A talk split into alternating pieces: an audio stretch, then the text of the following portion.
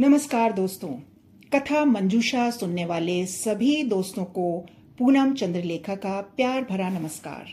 दोस्तों, कहानियों के पिटारे से आज निकली है एक अद्भुत और रोचक कहानी, रूसी भाषा की कहानी, जिसके लेखक हैं अलेक्जेंडर पुष्किन। अलेक्जेंडर पुष्किन रूसी भाषा के छायावादी कवियों में से एक थे, जिन्हें रूसी भाषा का सर्वश्रेष्ठ कवि भी माना जाता है। और इसके साथ ही उन्हें आधुनिक रूसी कविता का संस्थापक भी माना जाता है। उनका जन्म 26 मई सन 1799 में हुआ था। सन 1817 में पुष्किन अपनी पढ़ाई पूरी करने के बाद जब सेंट पीटर्सबर्ग आ गए और विदेश मंत्रालय के कार्यों में लग गए तो उनका सारा समय कविता करने और मौज उड़ाने में बीतता था। इसी दौरान सेना के नौजवान अफसरों द्वारा बनाई गई एक साहित्यिक संस्था ग्रीन लैंप में भी उन्होंने जाना शुरू कर दिया और जहाँ उनकी लिखी गई कविताओं का खुले दिल से स्वागत किया गया। मुक्त माहौल में अपने विचारों को व्यक्त करने की स्वतंत्रता का उपयोग करते हुए पुष्किन ने अनेक प्रसिद्ध और लोकप्रिय कविताओं का सृजन किया। अलेक्जेंडर पुष्किन पर सत्ता के विरुद्ध षड्यंत्र रचने का दोष भी लगा और जिसकी बदौलत उन्हें निर्वासन भोगना पड़ा। सत्ता की नज़रों में वे संदेहास्पद बने रहे और उनकी अनेक रचनाओं को भी सेंसर का शिकार होना पड़ा। पर पुष्किन का देश की स्वतंत्रता के प्रति प्रेम हमेशा बरकरार रहा। आधुनिक रूसी भाषा के जनक अलेक्जेंद्र पुष्किन की मृत्यु 29 जनवरी सन 1837 को हुई। ऐसा माना जाता है कि पुष्किन की अचानक हुई मौत से लोगों में सनसनी फैल गई। तत्कालीन रूसी समाज के तथाकथित कुलीनों को छोड़कर छात्रों, कामगारों और बुद्धिजीवियों सहित लगभग पचास हज़ार लोगों की भीड़ अपने प्रिय कवि को श्रद्धांजलि अर्पित करने सेंट पीटर्सबर्ग में जमा हुई थी। केवल सैतीस साल जीकर, पुष्किन ने संसार में अपना ऐसा स्थान बना लिया, जिसे उन्होंने अपने शब्दों में कुछ इस तरह से व्यक्त किया है। मैंने स्थापित किया है अपना अलौकिक स्मारक। उसे अनदेखा नहीं कर सकेगी जन सामान्य की कोई भी राह। गरिमा प्राप्त होती रहेगी मुझे इस धरा पर जब तक जीवित रहेगा, रचनाशील कवि एक भी। आज सुनिए आधुनिक रूसी भाषा के जनक अलेक्जेंडर पुष्किन द्वारा लिखित कहानी, ताबूत साज, जिसका हिंदी में अनुवाद किया है नरोत्तम नागर जी ने। तो लीजिए, प्रस्तुत है कहानी ताबूत साज। ताबूत साज आद्रियान प्रखोरव के घरेलू सामान की आखिरी चीज़ें भी गाड़ी पर लद गईं।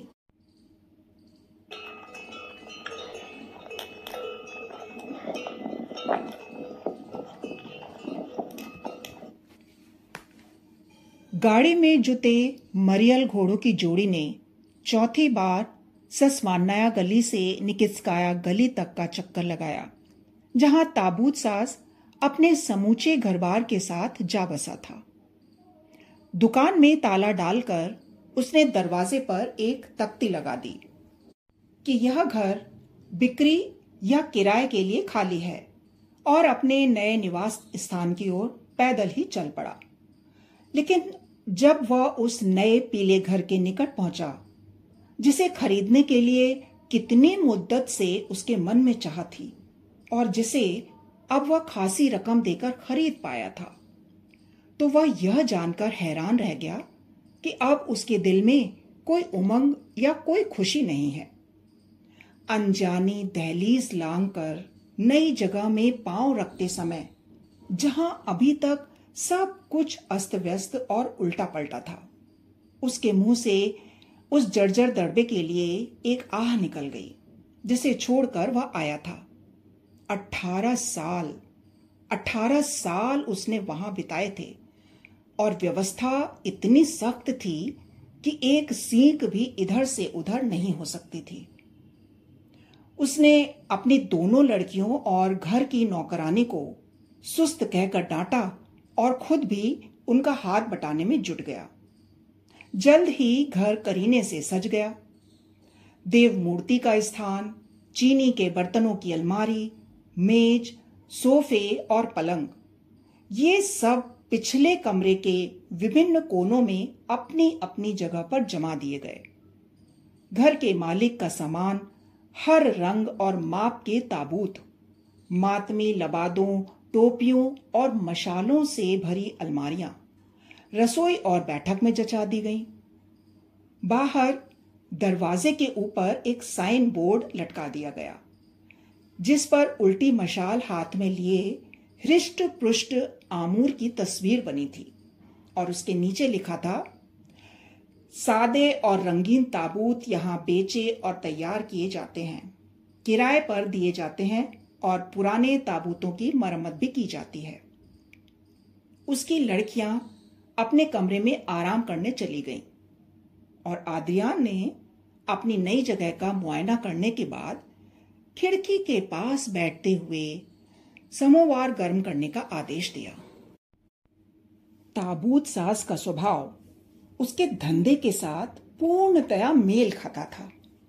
आद्रियान प्रखोरव खामोश और मुहर्रम में सूरत वाला आदमी था। वह विरले ही अपनी खामोशी तोड़ता था और सो भी उस समय जब वह अपनी लड़कियों को निठल्लों की भांति खिड़की से बाहर झांकते और राह चलतों पर नज़र डालते देखता था।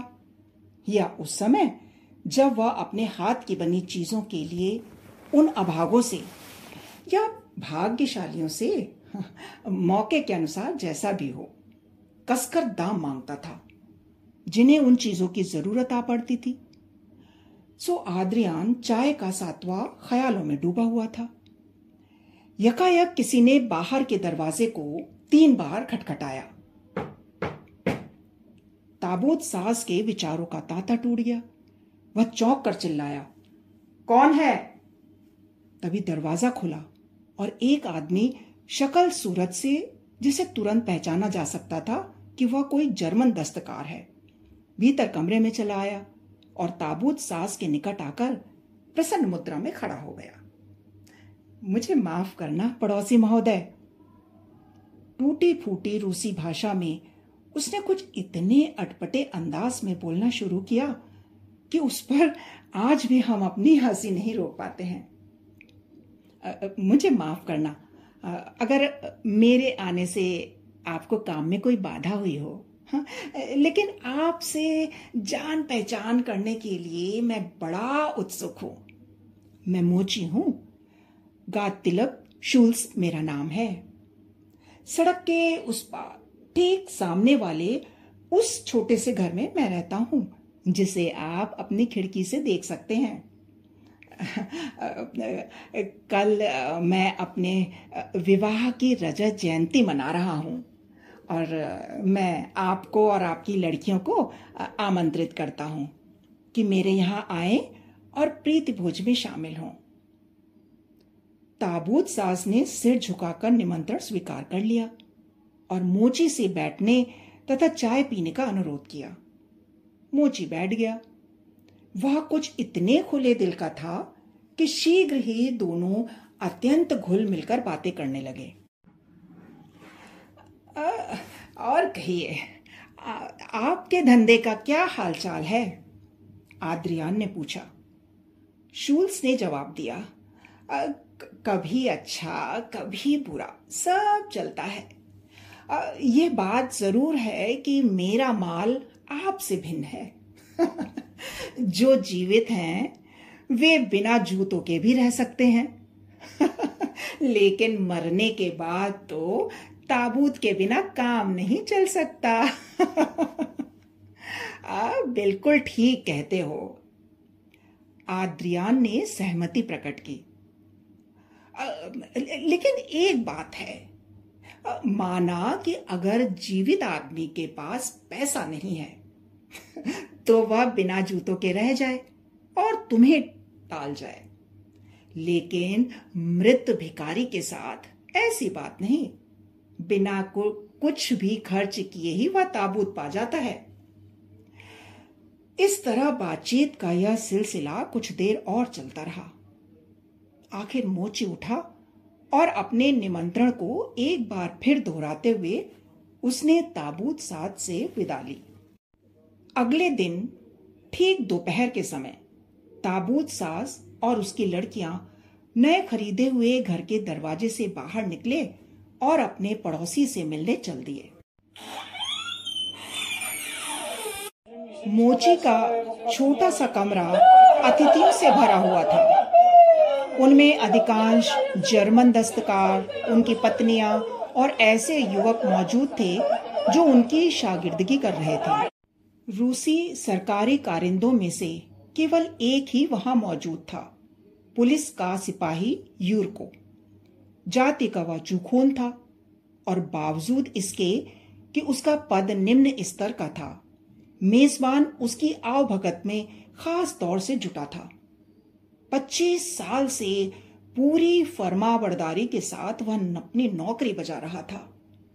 1812 के अग्निकांड ने प्राचीन राजधानी को ध्वस्त करने के साथ साथ उसकी पीली संतरी चौकी को भी खाक में मिला दिया था।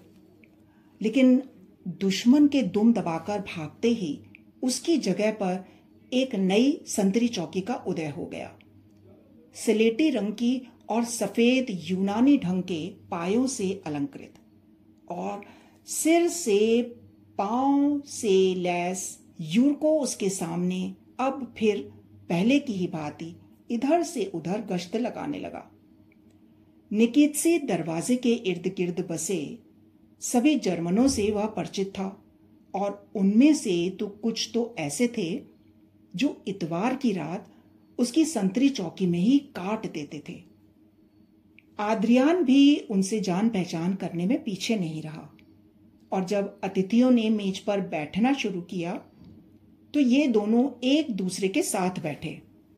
शूल्स, उसकी पत्नी और उनकी सत्रह वर्षीय लड़की लोथखेन अपने अतिथियों के साथ भोजन में शामिल होते हुए भी परोसन और रकाबियों में चीज़ें रखने में बाबरची की मदद कर रही थीं। बियर खुली बह रही थी। यूरको अकेले ही चार के बराबर खा पी रहा था। आद्रियान भी किसी से पीछे नहीं था। उसकी लड़कियाँ बड़े सलीके से बैठी थी। बातचीत का सिलसिला जो जर्मन भाषा में चल रहा था, हर घड़ी ज़ोर पकड़ रहा था। सहसा मेजबान ने सबका ध्यान अपनी ओर खींचा और कोल तार पुती एक बोतल का कॉर्क खोलते हुए रूसी भाषा में जोरों से चिल्लाकर कहा, नेक दिल लुइजा की सेहत का जाम। कॉर्क के निकलते ही तरल शैंपेन का फेन उड़ने लगा। मेजबान ने अपनी अधेड़ जीवन संगनी का ताज़ा रंगदार चेहरा चूमा और अतिथियों ने हल्ले गुल्ले के साथ नेक लुइजा के स्वास्थ्य का जाम पिया। इसके बाद एक दूसरी बोतल का कॉर्क खोलते हुए मेजबान चिल्लाया, प्यारे अतिथियों के स्वास्थ्य का जाम। और अतिथियों ने बदले में धन्यवाद देते हुए फिर गिलास खाली कर दिए। इसके बाद स्वास्थ्य कामना के लिए गिलास खनकाने और खाली करने का जैसे तांता बन गया। जितने अतिथि थे एक एक कर उन सबकी सेहत के जाम पिए गए। फिर मॉस्को और करीब एक दर्जन छोटे मोटे जर्मन नगरों के नाम पर गिलास खनके फिर सब धंधों के नाम पर एक साथ। और उसके उसके बाद अलग अलग करके गिलास खाली हुए। और इन धंधों में काम करने वाले कारीगरों तथा सभी नए शागिर्दों के स्वास्थ्य के नाम बोतलों के कॉर्क खुले। आंद्रियान ने इतनी अधिक पी कि उस पर भी ऐसा रंग सवार हुआ कि उसने सचमुच एक अनूठे से जाम का प्रस्ताव किया। अचानक एक हट्टे कट्टे अतिथि ने, जो डबल रोटी, बिस्कुट बनाने का काम करता था, अपना गिलास उठाते हुए चिल्लाकर कहा, उन लोगों के स्वास्थ्य के लिए, जिनकी खातिर हम काम करते हैं, इस कामना का भी पहले की भांति सभी ने खुशी से स्वागत किया। अतिथि एक दूसरे के सामने झुक झुक कर गिलास खाली करने लगे। दर्जी मोची के सामने, मोची दर्जी के सामने, नानबाई इन दोनों के सामने और सभी अतिथि एक साथ मिलकर नानबाई के सामने। एक दूसरे के सामने झुककर पारस्परिक अभिवादन का यह सिलसिला अभी चल ही रहा था कि यूरको ने ताबूत सास की ओर मुँह करते हुए चिल्लाकर कहा, आइए पड़ोसी आपके मृत आसामियों के स्वास्थ्य का जाम पिए। इस पर सभी अतिथि हंस पड़े। केवल ताबूत साज ही खामोश रहा। उसे यह सब बेहद बुरा लगा और उसकी भौहें चढ़ गईं। लेकिन इधर किसी का ध्यान नहीं गया। अतिथियों का दौर चलता रहा और वे जब मेज से उठे तो उस समय रात की आखिरी प्रार्थना के लिए गिरजे की घंटियाँ बज रही थीं। काफ़ी रात ढल जाने पर अतिथि विदा हुए। अधिकांश नशे में धुत थे। हट्टा, कट्टा, नानबाई और जिल्द सास पुलिस के सिपाही की दोनों बगलों में अपने हाथ डाले, उसे उसकी चौकी की ओर ले जाते चले। ताबूत सास भी अपने घर लौट आया। वह गुस्से से भरा था। और उसका दिमाग अस्त व्यस्त सा हो रहा था। उसने सोचा क्या क्या मेरा धंधा अन्य धंधों से कम सम्मानपूर्ण है? ताबूत सास और जल्लाद क्या भाई भाई हैं?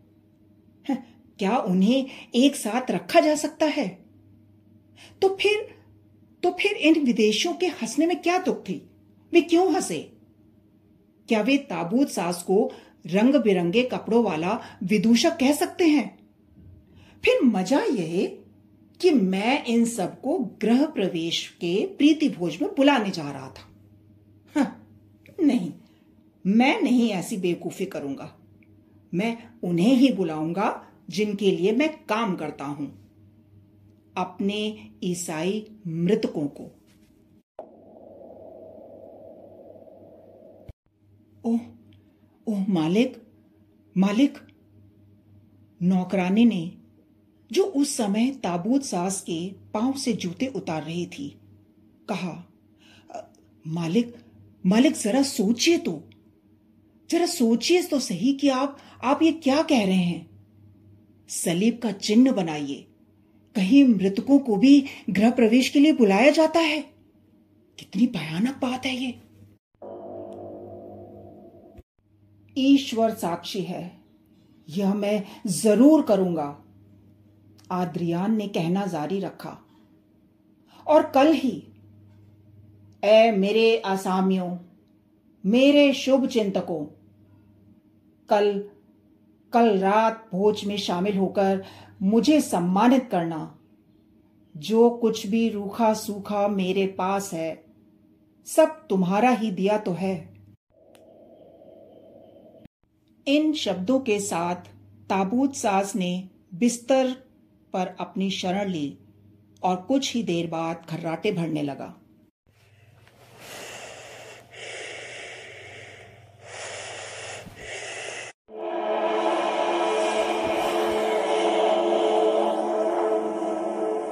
कहानी में आगे क्या होता है? क्या वाकई आद्रियान अपने घर भोज का आयोजन कर पाएगा? और कौन होगा उसका मेहमान? जानने के लिए सुनते रहिए अपना मनपसंद कहानियों का पॉडकास्ट कथा मंजूषा। अगला अंक सुनना ना भूलिएगा, बेहद दिलचस्प रहेगा, ताबूत सास तब तक के लिए नमस्कार।